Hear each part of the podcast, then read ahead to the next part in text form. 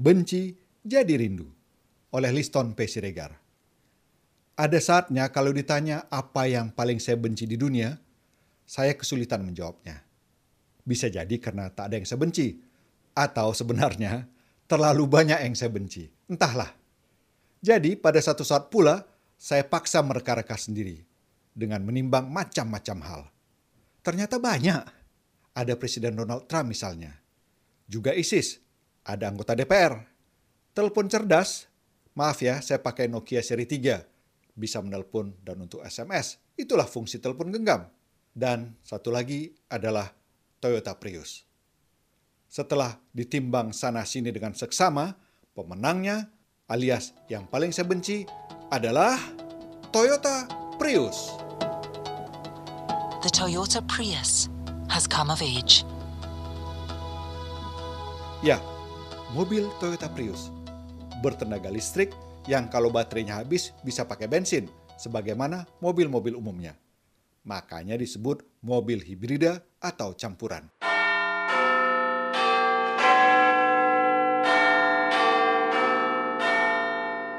Di London, salah satu kota kosmopolitan yang sedang so anti polusi, semakin banyak tersedia ruang parkir gratis untuk mencas baterai mobil listrik. Mobil hibrida dan juga mobil listrik tak perlu bayar biaya khusus kalau masuk ke kawasan pusat kota London. Jadi, banyak fasilitas untuk mobil hibrida. Apalagi yang total listrik, merek Tesla.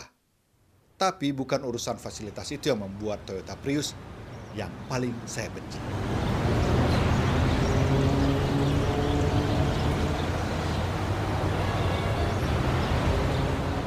Ada kaitannya dengan lalu lintas di London yang jelas tidak separah Jakarta, tapi ya makin hari makin padat. Sekitar 20 tahun lalu ketika pertama kali mendarat di London, rasanya macet nyaris tak ada, kecuali jika ada kecelakaan. Mobil yang pindah jalur seenaknya pun rasanya cuma satu dua saja. Sekarang, tahun 2018, di jalanan pusat-pusat kota London, seperti di sekitar Big Ben atau Trafalgar Square, Piccadilly Circus, atau dekat jalanan belanja Oxford Street, ya bisa terlihat kemacetan di jam-jam sibuk. Dan karena macet, banyak pula pengemudi yang pindah-pindah jalur senaknya tanpa peduli pengemudi lain. Ya mirip-mirip di Jakarta lah.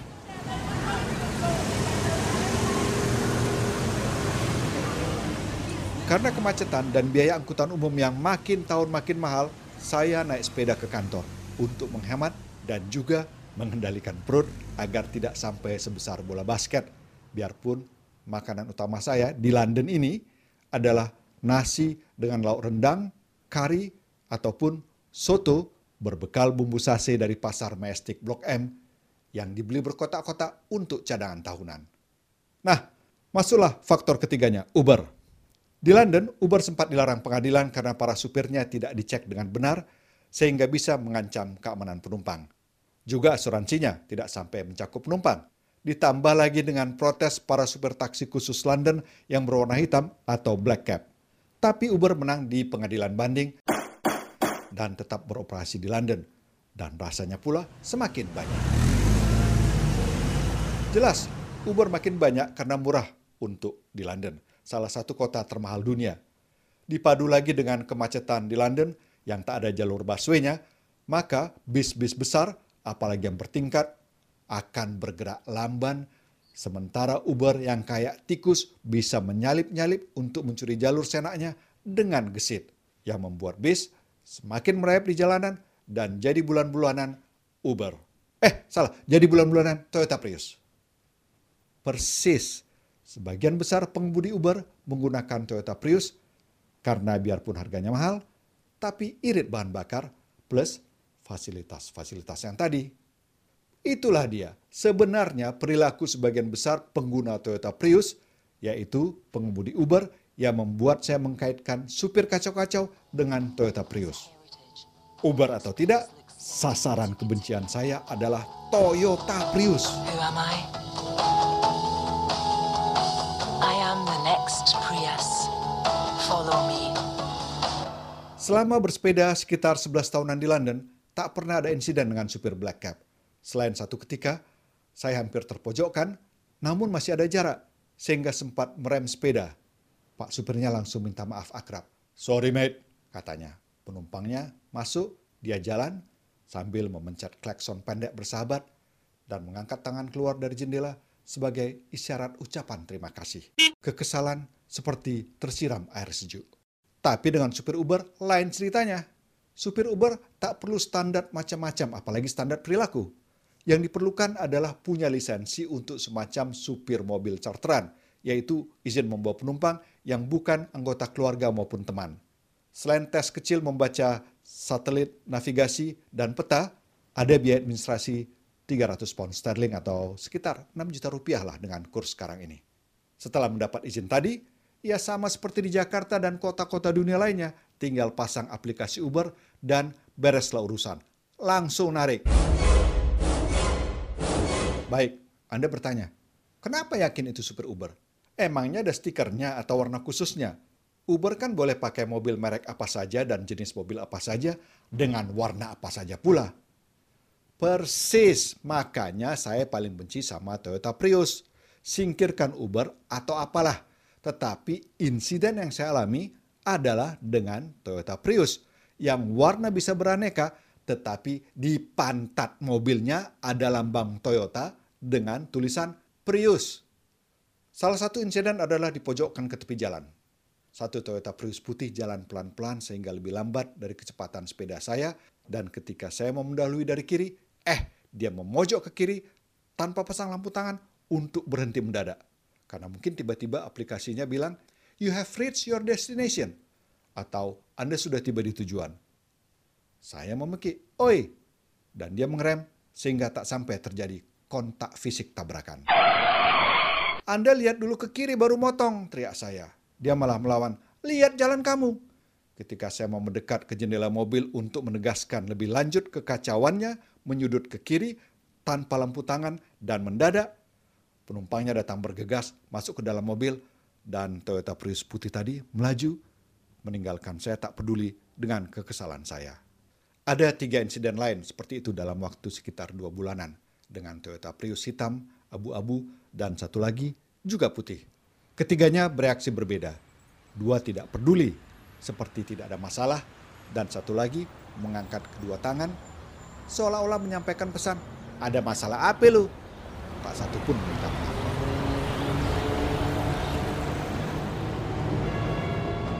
Satu kali terjadi kontak fisik antara sepeda saya dengan Toyota Prius berwarna biru gelap. Penyebabnya sama. Si mobil berjalan pelan sambil celengak-celunguk ke kiri dan ke kanan, mengidentifikasi pemesannya sambil sesekali melihat peta Waze di atas dashboard mobilnya. Saya potong dari kiri ini karena tak jelas dia mau ke mana tapi tiba-tiba menyudut ke kiri dan mengenai stang sepeda. Walau tak sampai jatuh, kekesalan saya memuncak dan saya tendang mobilnya. Supirnya marah dan membuka jendelanya. Apa maksud lu menendang mobil gua? Dan saya tantang, lu menyudut ke kiri tiba-tiba.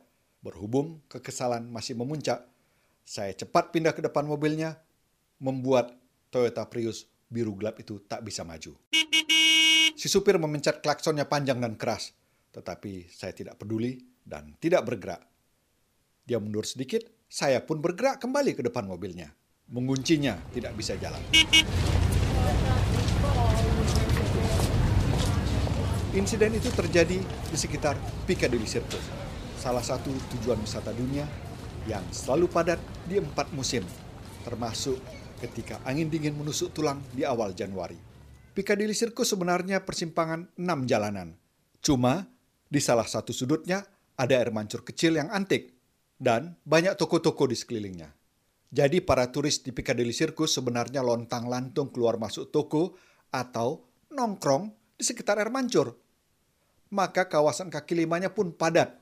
Apalagi ada pula pengamen berbagai jenis musik dari punk, rock, sampai reggae.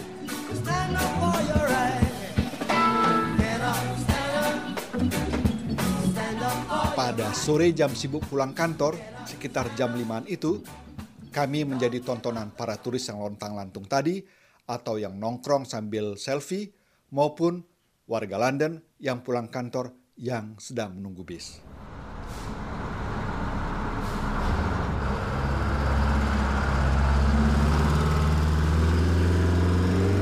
Pada satu titik, si supir berteriak sambil mengeluarkan sedikit kepalanya dengan tangan mengangkat telepon genggam.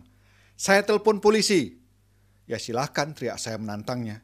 100% dia tidak akan menelpon polisi karena jelas dia dalam posisi yang lemah dan berurusan sama polisi akan membuat dia kehilangan penumpangnya.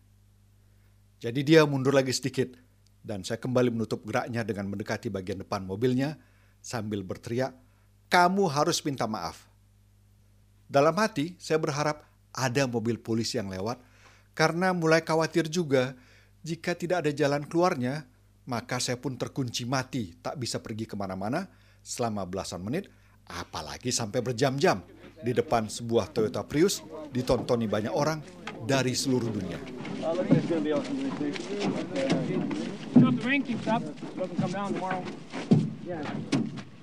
Tapi dalam sebuah pertarungan, jangan sampai pernah memperlihatkan kelemahan. Karena itu akan membuka lubang-lubang untuk sasaran lawan. Jadi saya ambil telepon genggam Nokia seri 3 untuk pura-pura tenang melihat pesan, namun tetap berteriak, kamu harus minta maaf. Si supir tukar strategi. Dia majukan mobilnya amat lembut perlahan-lahan, seperti mengancam kalau tak minggir, maka saya akan ditabrak. Tapi itu memperlihatkan kelemahan. Mana mungkin dia menabrak saya di depan umum. Bisa jadi dia bukan bakal kehilangan order, juga lisensi, dan ada peluang masuk penjara biarpun mungkin cuma hitungan hari. Dan saya kembali berteriak, kamu harus minta maaf. Lantas suasana hening. Dari pura-pura, saya jadi beneran membuka pesan-pesan SMS yang belum terbaca. Dari hening, mendadak terdengar, oke maaf, dengan nada ogah-ogahan. Cuma saya juga bosan dengan berdiri nggak jelas di depan Toyota Prius dan ditontoni sambil lalu oleh para turis dari seluruh dunia. Sementara tak ada tanda-tanda polisi datang untuk melerai kami.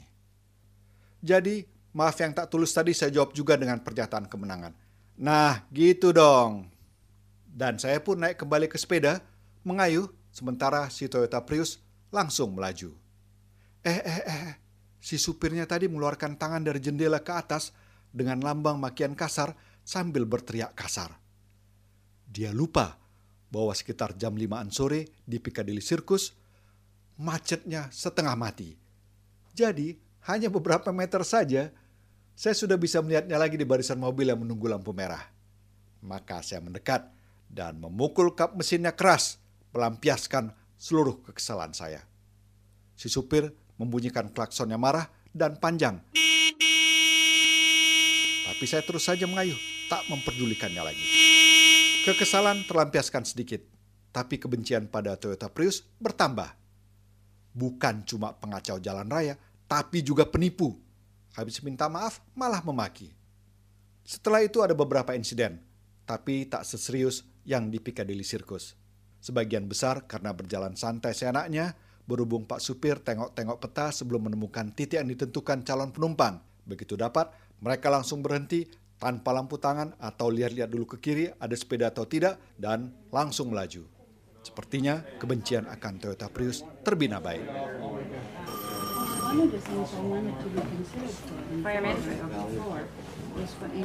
Begitulah sekitar lima bulan lalu. Cilakanya kantor saya menempuh efisiensi dan restrukturisasi. Atau kata terus terangnya PHK. Saya masuk salah satu dari belasan yang terkena PHK.